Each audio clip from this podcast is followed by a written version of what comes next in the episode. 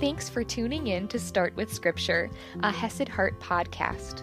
Scripture reading and application that can fit into your morning routine and your busy schedule. Learn more at HesedHeart.com.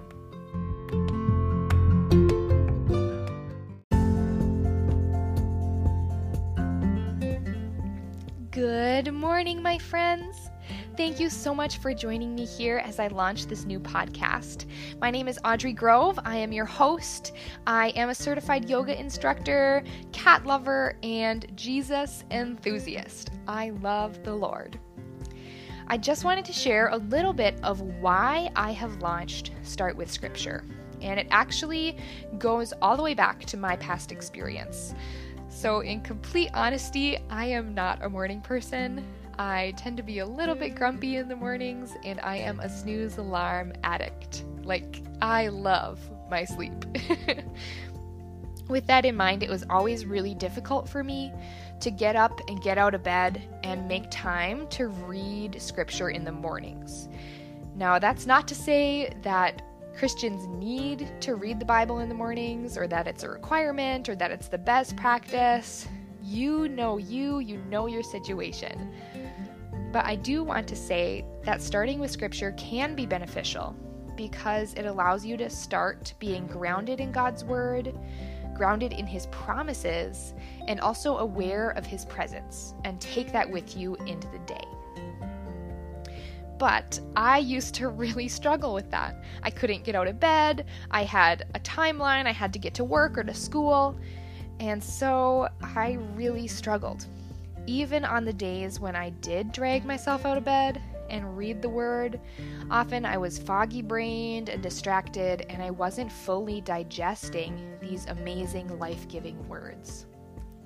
So, I want to give you a tool that you can integrate scripture into your existing routines.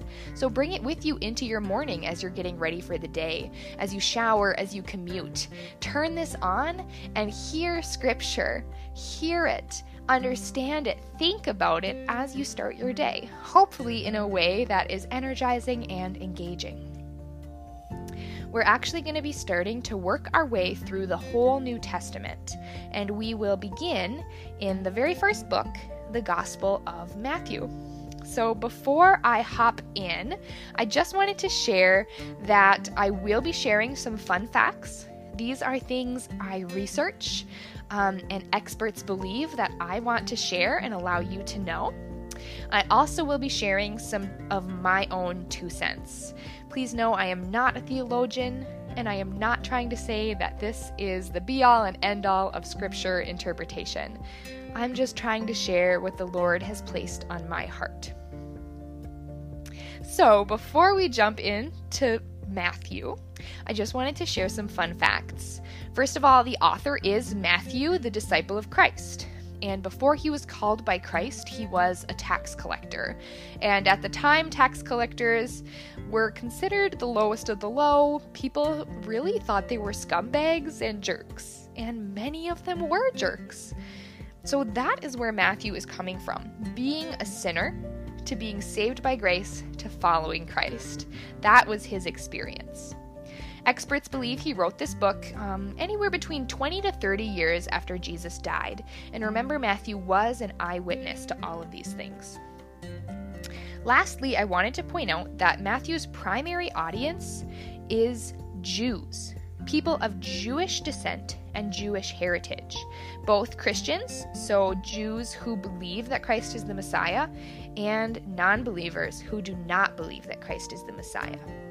Because of that, Matthew actually references their scripture, the Old Testament, more than any other New Testament book. He wants to create a bridge between the Old Testament prophecies and promises and truth from God, all the way over, and show how it points to Christ. So, because he wants to do that, in 28 short chapters, he actually references the Old Testament 129 times. That's a crazy amount of references. So expect to be hearing a lot from the Old Testament as well as we work through this book, because Matthew is trying to show the Jews that Jesus fulfills the Old Testament prophecies and he is the Messiah. Along that same line, that is why Matthew starts off with a genealogy. So I know to us, a genealogy might not be very interesting and it might not seem the most relevant. But to the Jews, showing someone's lineage was extremely important. There were numerous prophecies about what line and what ancestry the Messiah would have. And so, by pointing out this genealogy, Matthew is saying, Look, here is the connection. Here is how Jesus fulfills these prophecies. He is the true and valid Messiah. So, because each of my episodes are only 5 to 10 minutes, we might not get through a whole lot of content. But quantity doesn't matter because God's Word is quality. So, today I'm only going to read the first two verses of Matthew, and we will discuss that a little bit. Here I am reading from Matthew chapter 1, verses 1 and 2 from the ESV. The book of the genealogy of Jesus Christ, the son of David, the son of Abraham. Abraham was the father of Isaac, and Isaac the father of Jacob, and Jacob the father of Judah and his brothers. This is the first instance that Matthew is showing that link pointing to an Old Testament prophecy and saying, Jesus fulfills this. And that first link is all the way back to Abraham.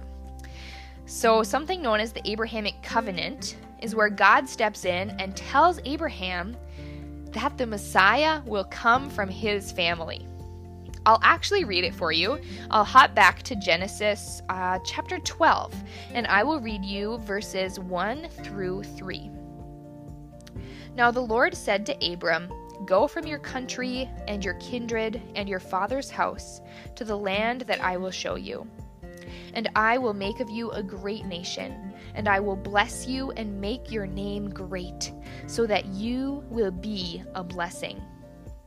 I will bless those who bless you, and him who dishonors you I will curse. And in you all the families of the earth shall be blessed and who blesses all the families of the earth for all time? None other than the Messiah, Jesus Christ. So already you can see Matthew showing how Christ fulfills Old Testament prophecy and we will go ahead and continue this on tomorrow morning. Um, as a disclaimer, I will skip a few verses in this genealogy because, if I'm being honest, sometimes names that have no meaning to me can be kind of boring. So please feel free to go back and read the whole genealogy on your own, starting in Matthew chapter 1. Um, I'll just be highlighting some names that stand out. So thank you so much for starting with scripture. I will see you tomorrow.